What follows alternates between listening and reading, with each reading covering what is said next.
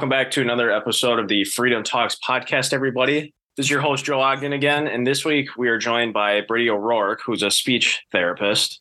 And she recently just moved down to Nashville and she also owns her own practice. So, uh, super excited to have Bradi on with us today. Bradi, thank you. Hi, thanks for having me. I'm excited. So, fun fact about Bradi, she actually was in our wedding. Um, she is good friends with um, my wife, um, which is how I know Bradi. But um, Bradi's actually in a really interesting part of her career. She just started her own practice a year ago or a little over a year ago now, right, Bradi? A little over a year ago. Yeah. It's been a crazy journey and it's all happened really fast, but it's been amazing. And I've learned a lot and made a lot of mistakes so far.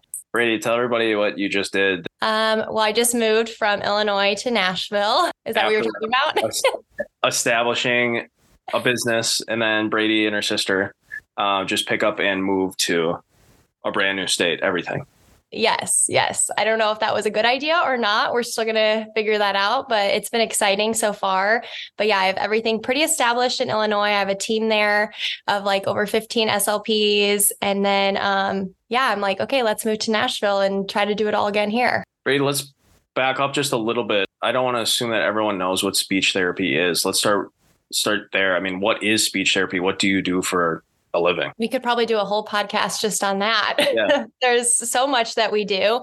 Um, and there's a lot of different routes that you can kind of take as a speech therapist. But I primarily work with like the pediatric population.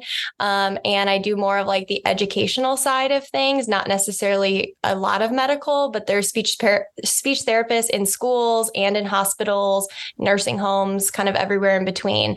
But my practice specifically um, provides in-home speech therapy for children children and then their families are really involved. So that's a lot of fun. So we work a lot um, with children with special needs, children with autism. We also just work with some young kids who are just those quote unquote late talkers. Um, sometimes if children have difficulty saying different sounds. We work on that. We also do some feeding therapy, which is really interesting and more of that like medical side, um, working on like chewing and swallowing and learning how to incorporate different foods into their diet. So it's kind of a lot. We also do like reading and education type things too. So it's a, a wide range. And you've been out of school now since is it 2021? Yes how did you get to owning your own practice? So because, I did my when you know two years ago we just graduated. Now I mean, I know it's like you've really exploded Thank you. Yeah. So I graduated right before I graduated, I had to do internships. So one of my internships was in a preschool, and I always thought I would work in a school. I liked the idea of having my own practice one day, but I figured that was way far off and I needed a lot of experience first.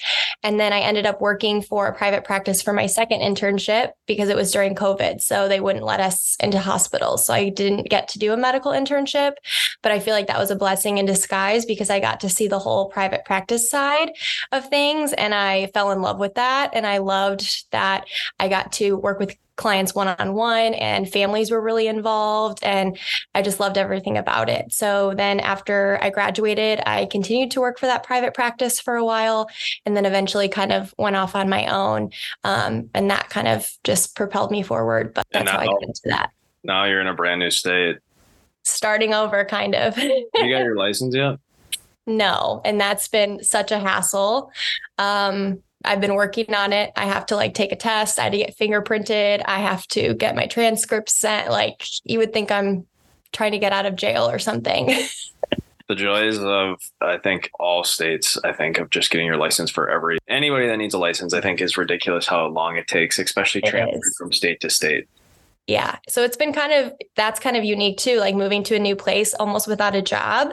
But luckily, my practice in Illinois is kind of carrying me through. So I'm still kind of working on that. And it's kind of been a nice break where I'm able to really work on the business side of things during this time while I'm waiting for my license.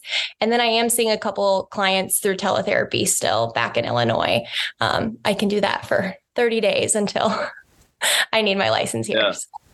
So, I mean, tell everybody you know kind of what private practice is and what you're doing especially now that now you live six hours seven hours away from you know where you just lived not that long ago. Yeah so my practice is called braxy speech therapy and it is uh, in-home speech therapy. So we don't have a physical location. I would love to open up a clinic one day, but honestly, the huge draw for a lot of families is the fact that we come to their home, and that is, I think, something very unique about us. And it's really helpful because it makes the therapy very natural and functional because we just blend into whatever that family is doing at their time. If it's around like dinner time or snack time, then we'll sit with the family and do therapy at the dinner table. Or if siblings are there, that's not a problem. We want them there because that is what their life is like. Versus sometimes I think in a clinic setting, you get very structured. And then once you leave those clinic doors, it's like, okay, but how do we do this at home? So I think providing therapy in home has been really fun and very functional. And that's kind of the whole motto of Braxy Speech Therapy is providing very functional and meaningful play-based and child-led therapy do you have are you in schools too or are you just at home? I do kind of a combination. I also have contracted myself into schools um, and then i've also contracted some other speech paths into schools. So that was something i never really thought i was going to do either but my mom is actually a speech therapist. And so when i was a baby her and my dad had a contract company where they did that for speech therapists. So i always knew that was a thing but i never saw myself doing that. But while i was trying to build up my caseload because that can take some time i was like i need something consistent. So I contracted myself into a school and I actually enjoyed it a lot more being contract rather than working for schools directly. Um, and so I've done that and then also hired some other people to do the same thing. So I feel like I kind of do a little bit of everything, which is I'm learning a lot by doing that. Well, something that I think is super interesting, you know, following you on social media, it seems like schools are in desperate, desperate need of, for sure, speech therapists because you share that information, but I'm sure it's more than just speech therapy. Like it was mind blowing for a while, like how much you were sharing and how many schools were looking for somebody. Yeah, it's it's actually very alarming and it makes me scared for like my future children that what schools are turning into, but um yeah, there's so many jobs. A lot of schools are turning to teletherapy even, which I have mixed feelings about that. I think it's great that we have that option, but I also think some of these kids, especially like our self-contained autism classrooms, um, they really need someone in person. And I think they just really benefit from that. There are a lot of kids that do great with teletherapy, but it's not for everyone. Um, but yeah, schools are getting really desperate and you know an IEP is a legal document that they have to fulfill and so they have to figure out how to do that and schools are really willing to pay pretty big bucks to get someone if they can't find them on their own so it's it's been a really good opportunity but um yeah it's it's concerning how how much of a need there is, but it's good job security for us. Yeah. Oh, yeah. Now, when you're contracted into a school, who's paying you? The school so, or the yeah, the, the district pays me, okay. um, but I'm employed by myself, so it's kind of nice. It's helps for like a really good work life balance. Like I'm there my contracted hours, and at four o'clock, let's say that's when my contract's done. Like I close my laptop and I am done, which I feel like that's a struggle for teachers and everyone in the helping professions, but especially yeah. in schools. So if you come in early, like you get to you get paid for that extra time. Um, but also if you're sick or something then you don't get paid. So there's definitely pros and cons to it. And now are you going to try and do the same thing now that you're in nashville? Um hopefully in nashville i'm just doing private practice. Like that's really where my heart is i think. But i think it's a very good option to fill some of those gaps if i depending on how long it takes me to build up a full client schedule. So we'll see. Are you just in, Are you just in Tennessee and Illinois? Yes, and then I do have one therapist. She's in Idaho. I went to undergrad with her, but she does teletherapy for clients in Illinois. She still has her Illinois license. So got it. Okay. Yeah. So it seems like you have a ton of people that work for you. Yeah, I think I have around 15 right now. It kind of ebbs and flows, and they're all pretty part time. Um, like I have one person who just wants to see one client, and I'm like, that's great. That's one client off a wait list. So it's kind of that's kind of the beauty of what I try to provide for my team is you get to make it whatever you want. You only have to take clients that you feel comfortable or passionate about treating. You don't versus in a school, you have to treat whoever's on your caseload. And I don't think that's always best for the client, family, or therapist. So I kind of try to give a lot of freedom with that and it works out for everyone involved, I think. Yeah.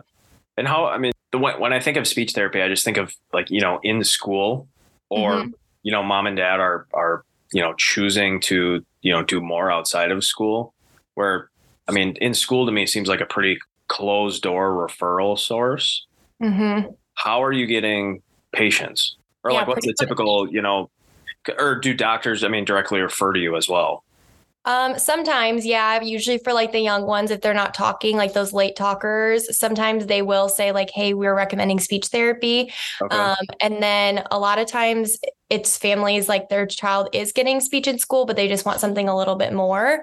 Got so it. then they will reach out to me. Um, but also, we get some families sometimes because schools are very strict on what qualifications you have to meet in order to be qualified because otherwise their caseloads would be you know crazy and not they wouldn't have the staff to do that. Yeah. So they do have to have like some things in place. So sometimes I've had kids that come to me, even from like early intervention through the state, they were like 1% off from qualifying. And the parents are like, there has to be like what if there was an error? What if you know something happened and like we still think they need speech?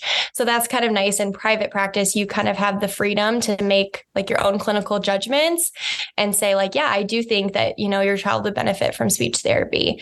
Obviously insurance kind of puts a little bit more pressure on that but you still have a lot of freedom to do what you think is best without all like the red tape of schools and IEPs which I like. I mean speaking of insurance, I mean I think to me, insurance is something we shy away from. It's kind of that uh, behind closed door conversation that no one likes to talk about. And I think it does interfere with our job a little bit sometimes. Mm-hmm. Whereas, like for me as a physical therapist, if you come in, you have an injury, I'm like, okay, this is impacting your functional status. I'm then going to fill out my evaluation, send to the insurance company, like, yes, Bradi needs therapy because of X, Y, and Z.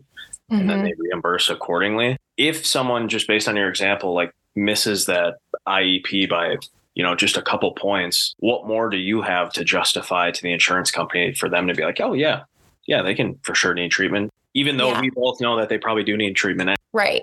The only thing that's a little bit tricky with insurance is sometimes they say, well, you have to prove medical necessity. And okay. sometimes what we're doing is more academic based rather than medically based. But okay. there are ways to say, you know, well, this could impact them medically if you can't understand them and they're in an accident or they need to call 911 and the person on the other end of the line can't understand them, you know, things like that. I think it's kind of more so how you phrase things um, and then looking at like the functional impact of it.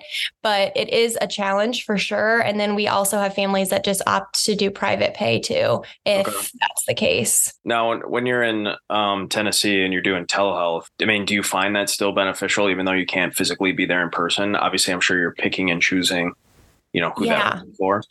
Yeah, we have. Um, I have a couple families that really love teletherapy, and it just is easier on their schedule. And um, some families that you know have children with special needs, it's a lot to you know, pack everybody up in the car, drive them to here, drive them to there when they have all these different therapies. And so for some kids, they do great with it. There's a lot of really good like teletherapy activities that keep them really engaged.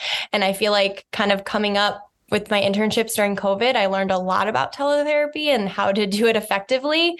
So I feel like it's great for some kids, but I don't recommend it for everybody. And I'm very upfront with parents about that. Yeah. But it is a nice option that we have it. Now, does everyone that you have uh, that works for you, do they do telehealth too, or do you pick and choose too who can utilize? Um, yeah, if they have family, if we have families that are interested in it, a lot of times I don't find that many families seeking private therapy. A lot of mostly they're looking for in person. Um, but I do have a couple on my team that are doing teletherapy too. So it just kind of varies. And I always tell people, like when I'm hiring, I'm like, we may have no one today looking for teletherapy, but tomorrow I could have five people reach out. So it just kind of depends. And kind of back to your question, I don't know if I fully answered like how I get clients is mostly through social media. So I'm in all the moms groups in the area, even though I'm not a mom.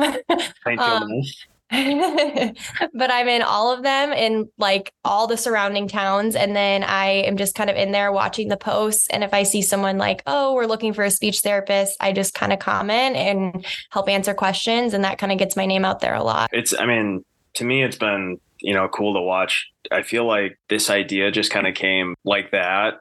Mm-hmm. And boom, you're off and rolling. And now, I mean, you seem to be just crushing it. Like almost to the you. point where I don't know how you manage. I don't know either. And it's funny, people will like ask me, like, how did you do this? Or how did you get there? And I'm like, honestly, I don't know. Like, I think it was one of those things like I wasn't fully ready and I just, it just started happening. And it's like, well, you have to figure it out because you have clients calling and parents calling and it's happening. So, oh, I now I have a wait list and now I need to hire someone. And it just kind of rolled. And, and I think my motto too with hiring people is like, I really want it to be a flexible position and I want it to be whatever they want it to be and a very positive experience. And I want them compensated for like what our worth is. And I think a lot of jobs don't do that.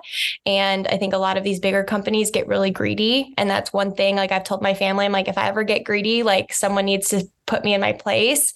But I feel like that attracts a lot of really good speech therapists and keeps them around because they enjoy their job and they're compensated really well. But I'm not sure how it works for speech therapy. I know physical therapy, this is a hot topic because I, I mean, I agree with it.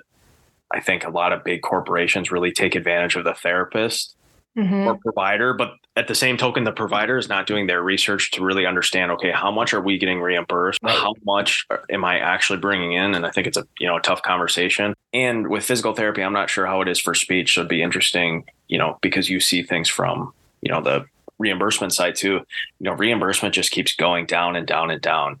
And mm-hmm. my boss, I've never thought about it. Healthcare is the only um, one of the only fields that the more experienced you are, the less you actually make in the long run. You know, if you have a lawyer who's got 30 years of experience, you're going to be paying a lot hourly services.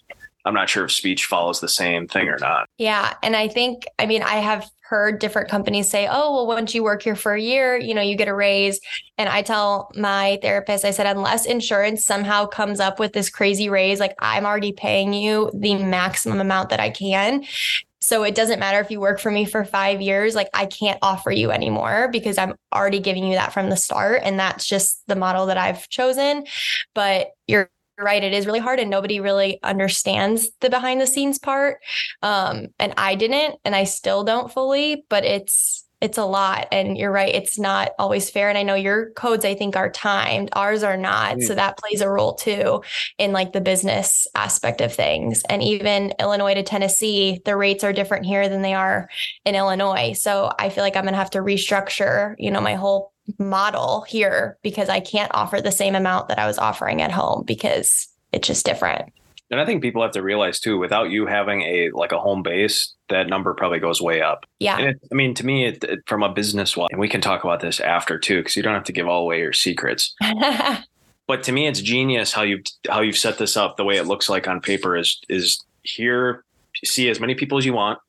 Mm-hmm. When we get paid, and reimbursed, you will get reimbursed accordingly. If you want to see a million people, great. If you want to see two people, fine. Yeah. It's basically a, a low risk, high reward for everybody. Right. Yeah. And I, and that's pretty much what it is. It's almost like they are doing their own private practice.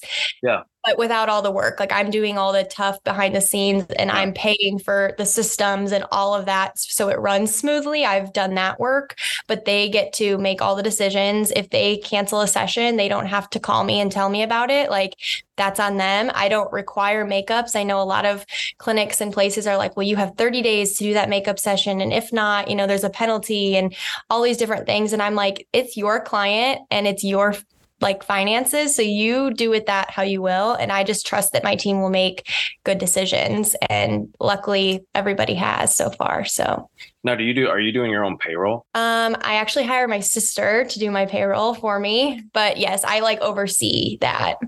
Now how does it work? You know, because you know, I get paid bi-weekly. Mm-hmm. A lot of places do. There's a couple physical therapy models that I know of pay you, I believe, monthly essentially it's just that lump sum that create, but it you know it varies a little bit. How mm-hmm. do you structure it? Because like yeah. us, sometimes like our reimbursement takes like a month because yeah. it's so backlogged. Yeah, and it does for me too. And like I that's the thing too I never really realized with school contracts and insurance is everything's always delayed. Like you're always behind. It doesn't matter. Even I thought like okay, over winter break like schools will catch up. No, like I'm always so behind. And so I do have to like front the bill for that basically because I do pay my staff every two weeks. They get okay. paid on like payroll is the first and the 15th of every month. So luckily I did school contracts and that kind of helped me like get on my feet so that I do have like a nice cushion. But there was a while where I like when I first started, I remember like telling my sister, like, wait till tomorrow to do payroll because I don't know if we're gonna have enough money. like, and it was really scary, but it was like we had the money was coming, but I didn't know when.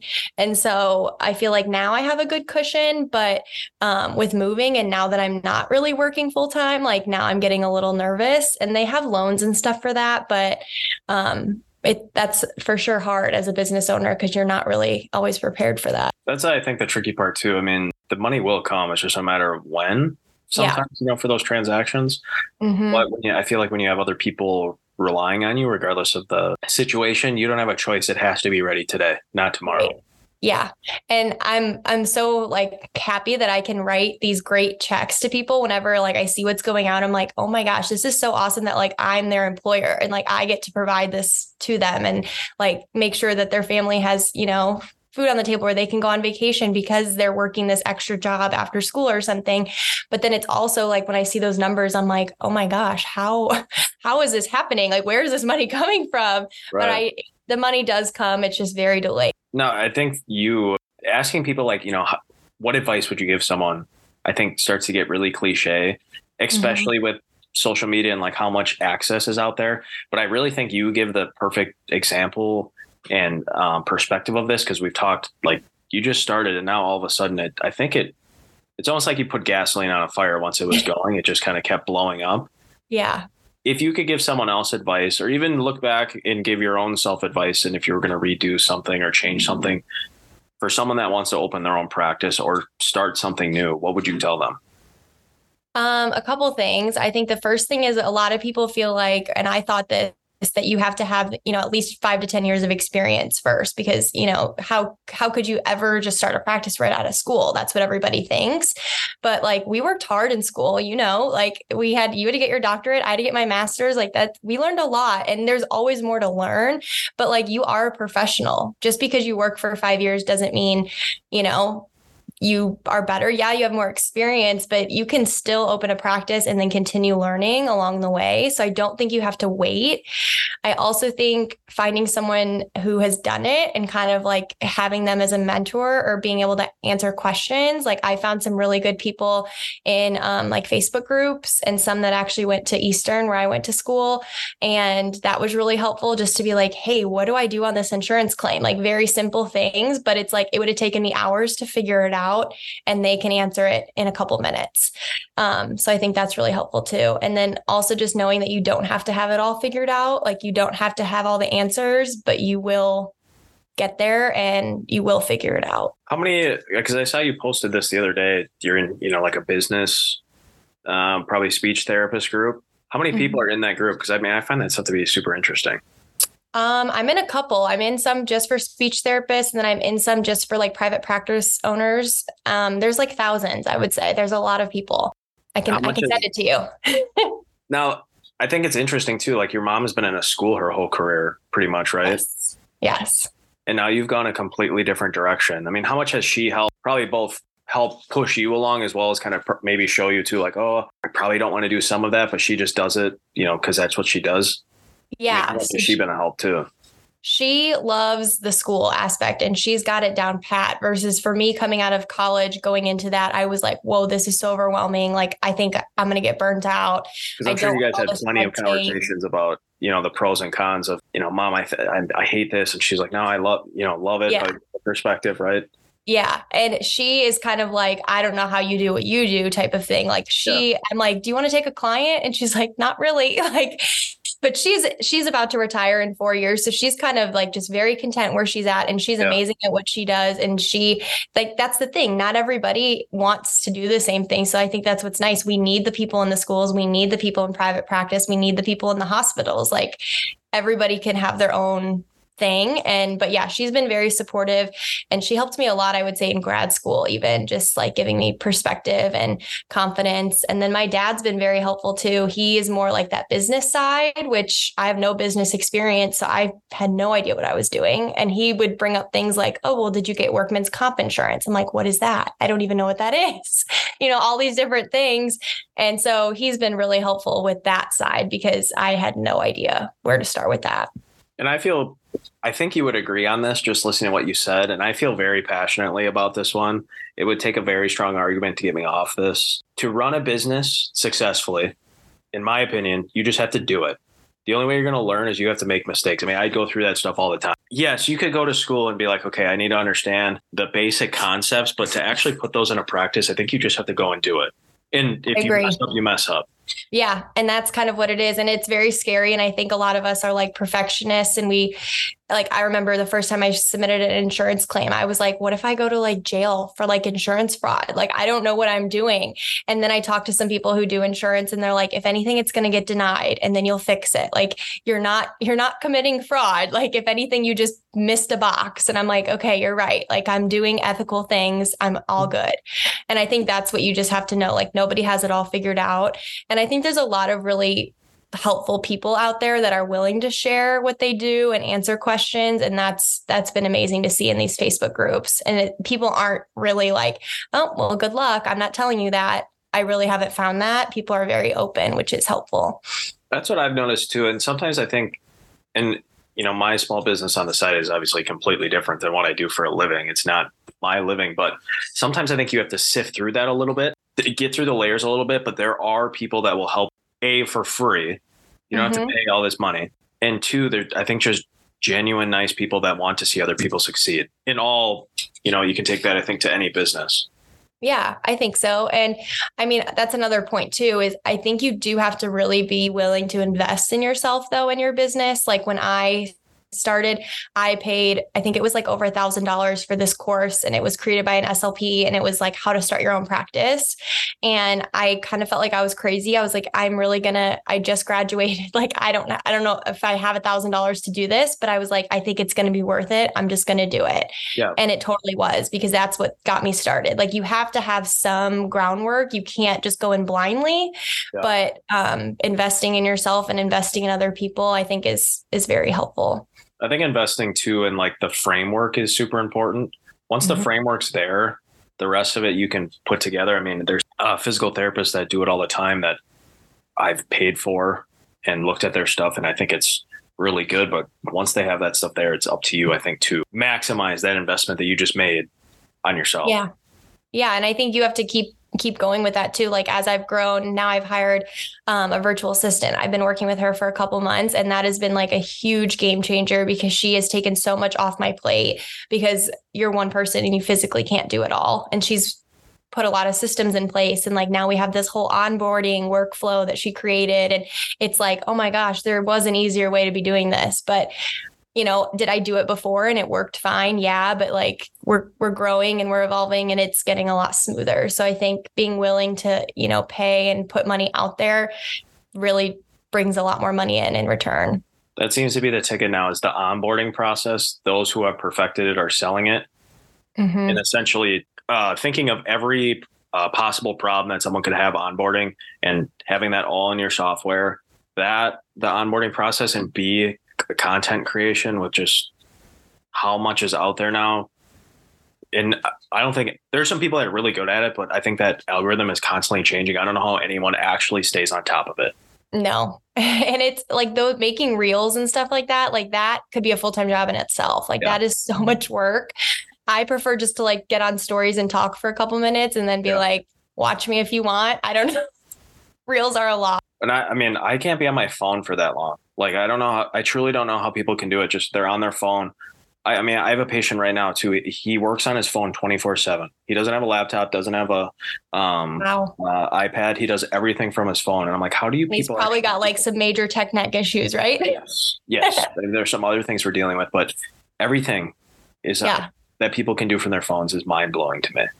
Yeah. And that's kind of been hard too, because a lot of stuff is on my phone too. And so it's like trying to find that work life balance. And a lot of times it'll look like I'm just like sitting on the couch scrolling on my phone. I'm like, oh no, I'm actually working right now. Or I'm actually, you know, trying to get clients in this Facebook group, or I'm having this deep convo with this mom about her son who just got diagnosed with autism. And, yeah. you know, I'm not just sitting here grow- like scrolling on Instagram.